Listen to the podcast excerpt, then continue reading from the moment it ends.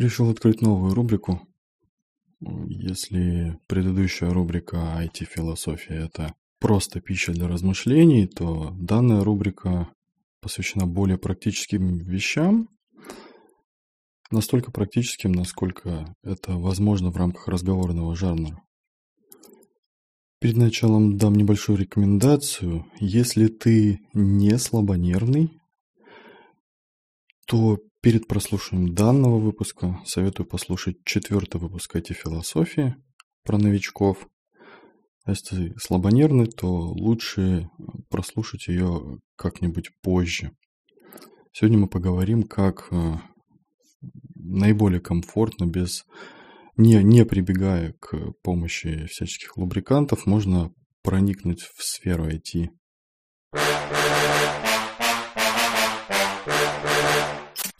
Девилог.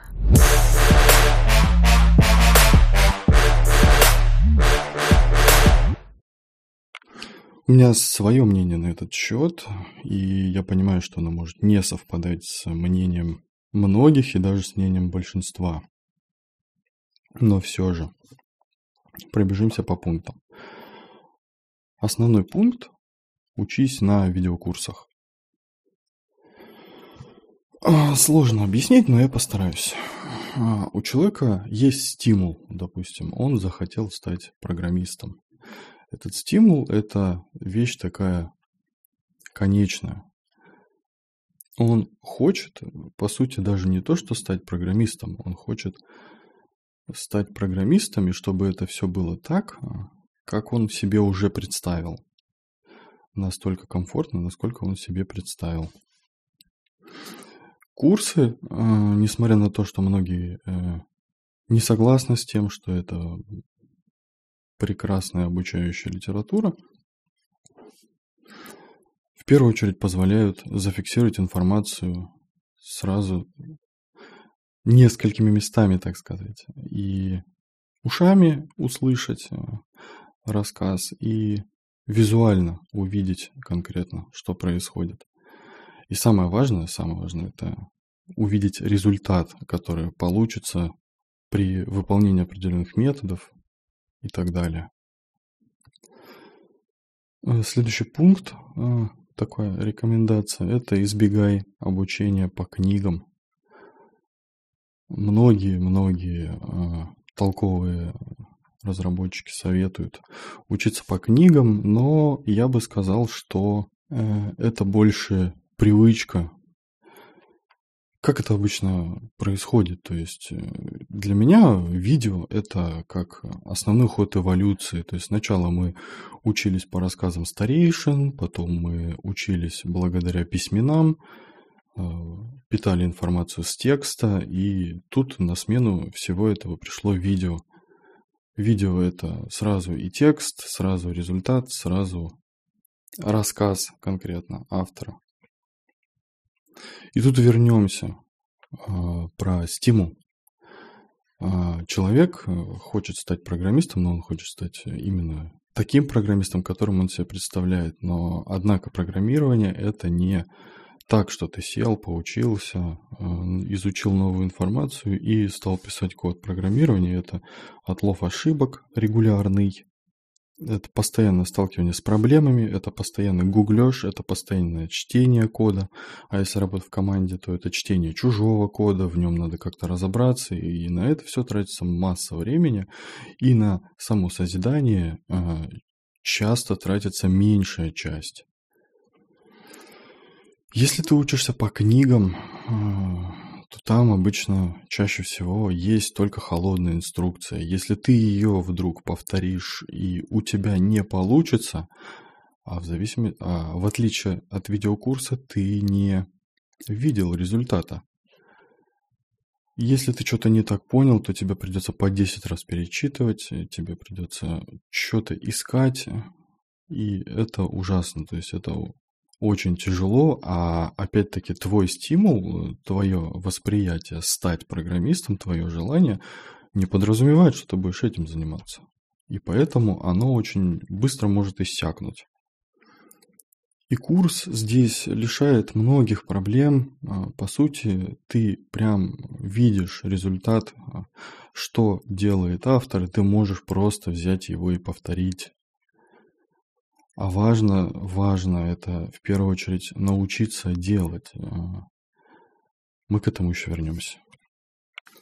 Следующий пункт, рекомендация. Избегай школ. Я вижу много знакомых, ну и я и сам такой, которые любят учиться, но я не видел никого, кто любит школы. Это все-таки как бы такая отдельная субстанция. И школа, как я считаю, для начала не очень подходящий элемент обучения. Беда в том, что э, при прохождении курса, видеокурса, тебе дают сертификат. Этот сертификат подтверждает то, что ты прошел данный материал. После прохождения школы тебе дают диплом, который подтверждает, что ты являешься специалистом. И вот это подтверждение, что ты являешься специалистом, а, обычно стоит дорогого. То есть тебе нужно постоянно подтверждать свои знания. И многие говорят, и даже учителя самих, самих этих школ, что программирование невозможно без практики. И поэтому там, в нашей школе больше практики, чем теории. Но практика, по сути, по большей части в школе важна именно им, для того, чтобы они могли утвердительно отдать тебе диплом, и к ним никто не придет и не скажет, а что вы выпускаете таких дебилов. И проще практиковаться а, с личным желанием. Вернемся опять к стимулу. Когда ты а, размышляешь о том, что вот ты будешь программистом, ты будешь писать код, ты не думаешь о том, что ты будешь писать код, а потом какой-то левый дядя скажет тебе, ой, а ты здесь неправильно написал, а вот тут вот ошибка, а тут переделай, а тут неправильно. А, в таких ситуациях, опять-таки, стимул также иссякает. Подытожим. Как бы не хочется углубляться слишком глубоко, но придется немножко. А важная часть деятельности человека – это а, результат, удовлетворенность его действием. Удовлетворенность характеризуется а, дофаминовым выбросом. А, дофаминовый выброс происходит тогда, когда у тебя что-то получается. В результате, а, когда у тебя что-то получается, ты более заинтересован, когда у тебя что-то не получается, ты менее заинтересован. Все просто. И твоя задача как новичка заиметь больше звездочек, именно больше быть уверенным в том, что у тебя получается. И тут как раз-таки домашние задания в школах или какие-то непонятки в книгах а, уменьшают уровень дофамина и, соответственно, уменьшают желание твое развиваться дальше. А успешные практики, когда ты что-то изучил, тебе захотелось это проверить, ты открыл редактор, что-то вбил, посмотрел, все работает, или покопал, может быть, чуть-чуть, э, как бы для себя, ты а, увеличиваешь свое желание. И это на начальных этапах самое важное, потому что исходя из статистики, исходя из того, что я сказал в четвертом выпуске IT-философии, у тебя великий шанс, это что ты, тебе просто это все надоест. И самая важная часть это сейчас запастись уверенностью, что у тебя это получится. И поэтому видеокурсы и свободное обучение, как бы свободная практика, такой более лайтовый и более приятный вариант э, влиться в IT. Вернемся к основной причине, затронем немножко, э, почему люди выбирают школу. Такой момент. Если, чтобы что-то делать, тебе нужен какой-то волшебный пендель, то, наверное, это не та сфера, которую ты выбрал. учиться тебе придется всегда. Это как бы такая профессия, где всегда придется учиться. И никто дальше школы, никакой работодатель не будет этих пенделей тебе выписывать. Максимум, что он сможет, это компенсировать финансово твои затраты на обучение. Учиться в любом случае придется самому, и к этому стоит привыкать. Безусловно, есть те, кто находит работу мечты, там сидит на одной технологии, выучил ее и не развивается дальше. Но стоит понимать, что и эта технология тоже развивается. Соответственно, что, что-то учить ему все равно приходится. Всем приходится что-то учить. Программирование – это вечная учеба. И поэтому нет э, желания мотивировать самого себя, не умеешь заставлять. Ну, тут э, без этого никак. Также еще такой основной костыль. А, школа отличается от видеокурсов а, двумя моментами. В первую очередь, это цена. Школа намного обычно дороже. Намного дороже. Второе – это менторы, как раз-таки, которые и стоят этой цены. Или кураторы, у кого как. И тратится так много в начале, когда ты только начинаешь, неразумно особо. Менторы или кураторы, они, конечно, да, могут тебе помочь, что-то подсказать, где лучше. И это действительно хорошо, но не на начальном этапе. На начальном этапе тебе не нужны советчики, тебе нужно убедиться, что у тебя получается, и делать то, что у тебя получается. Потом, вот самое важное, далее, далее для развития э, очень хорошо прочитать по какой-то технологии какую-либо книгу, или если прям вот нужна очень сильно бумажка, хочется, то пройти какую-то школу. Но лучше это делать не с нуля, потому что с нуля и то, и другое будет э, дискомфортнее, скажем так. А дискомфорт, когда ты еще ничего не умеешь и не представляешь, каково это, это не лучший друг. Следующий пункт. Сразу после обучения э, э, советую не бояться тебе искать работу. И вот тут вот наступает переломный момент. Я, когда записывал себе план, я сейчас на него смотрю, и помню, что я хотел в этом плане, в этом пункте сказать, что рынок перегрет, что многим компаниям не достает разработчиков, и им проще взять менее опытного разработчика и дотянуть его до нужного уровня, чем а, ждать месяцами какого-нибудь толкового спеца, который им подойдет.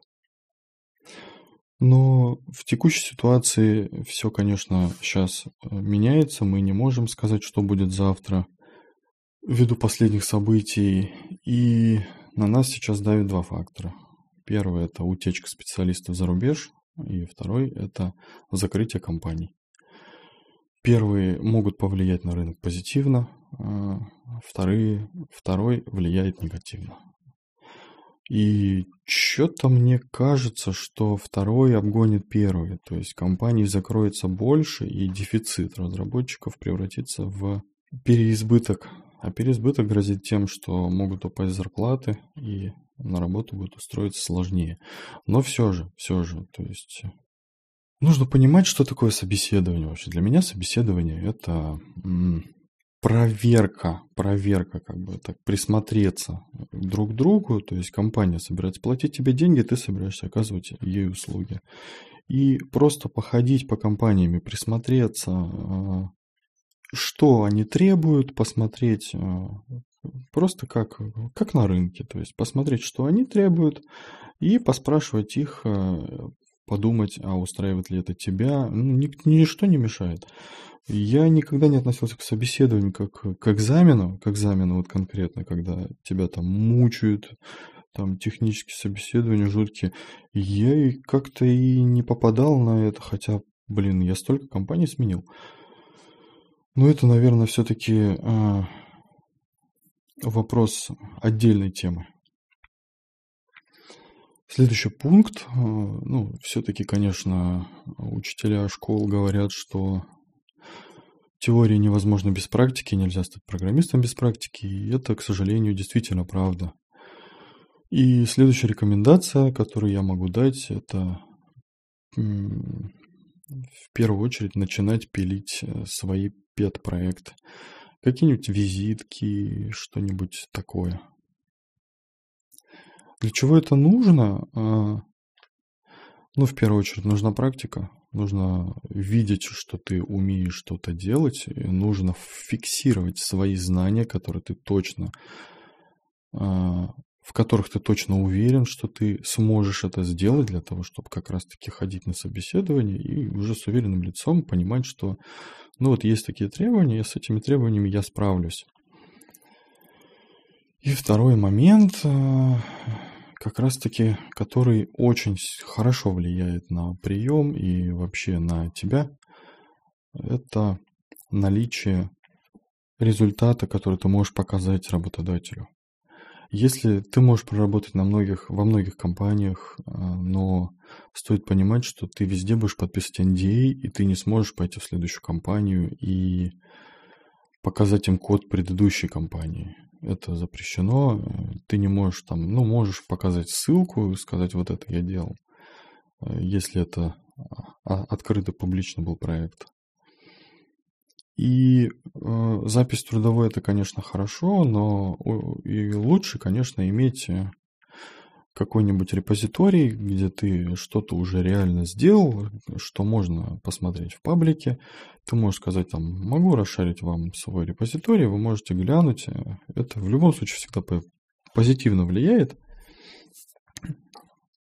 Опять-таки, не нужно стесняться своего кода. Возможно, ты написал что-то неправильно. Ты всегда будешь писать что-то неправильно.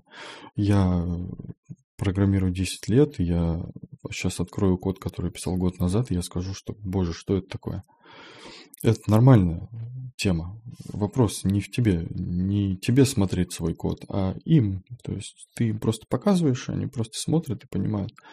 Да, там, ну, мы его это нам подходит, либо э, это нам не подходит, но мы сможем его дотянуть, ну, либо это нам не подходит, тоже вариант, в принципе, позволяющий получить какой-то фидбэк, какой-то опыт.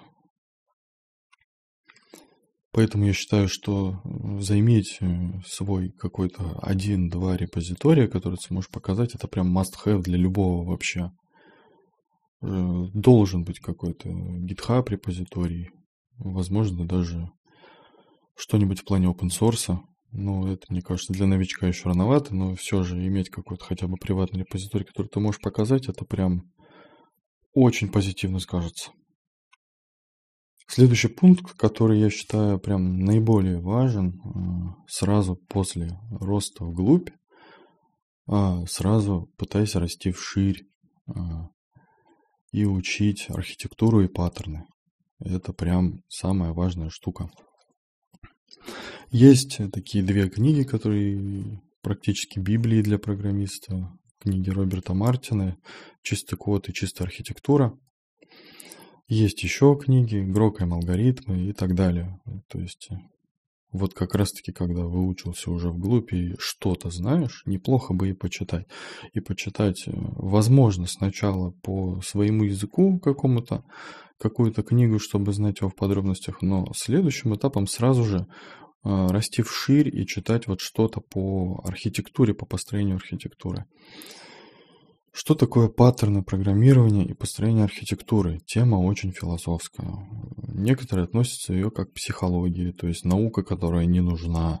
То есть учить фанатики паттернов это прям очень плохо. Что я могу сказать по этим книгам? Это действительно так, и ты можешь так считать, но все-таки в меньшинстве своем. В большинстве своем эти книги в первую очередь научат тебя относиться к коду как к написанию какого-то рассказа. Это прям дико решает и поднимает твой скилл, поднимает скорость разработки, когда ты умеешь правильно читать код. И второе, это добавляет а, отдельный, наверное, такой кайф. То есть, э, если раньше ты фанател от результата, ты написал что-то, посмотрел на результат, и тебя это удовлетворило, тебе это понравилось, то здесь ты начинаешь кайфовать еще от одной темы, от того, что тебе начинает нравиться, как это написано. То есть, когда ты реально делаешь какие-то финты, когда ты делаешь код удобным, ты смотришь на этот код и понимаешь, да, это было красиво. Вот, в принципе, наверное, все пункты, все рекомендации, которые я хотел дать, а, в первую очередь, не гонись за сложным, не нужно. Мы живем в 21 веке, у нас есть видео, а, видеокурсы лучше, школы, школы это хорошо, книги Книги вообще замечательно, но все-таки это такой, больше, мне кажется, а, инструмент для мастеров, не для начального этапа. Работа. Не нужно относиться к ней как к стряске. Это больше для того, чтобы а, почувствовать свою значимость, что ты можешь быть полезен в каких-то вещах. А, поэтому стоит ходить на собеседование, просто хотя бы общаться, наращивать какие-то знакомства, может быть. И пет-проекты. Пет-проекты это must-have, хотя бы один, хотя бы один, который ты будешь периодически ввиду своего опыта заглядывать э, хотя бы раз в год и поправлять, оптимизировать.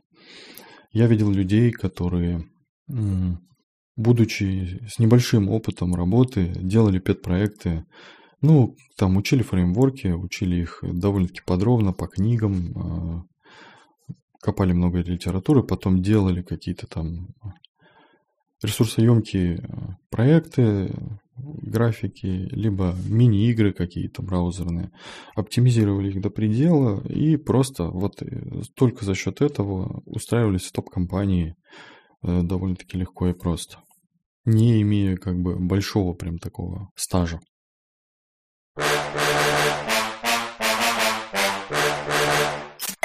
Девилог.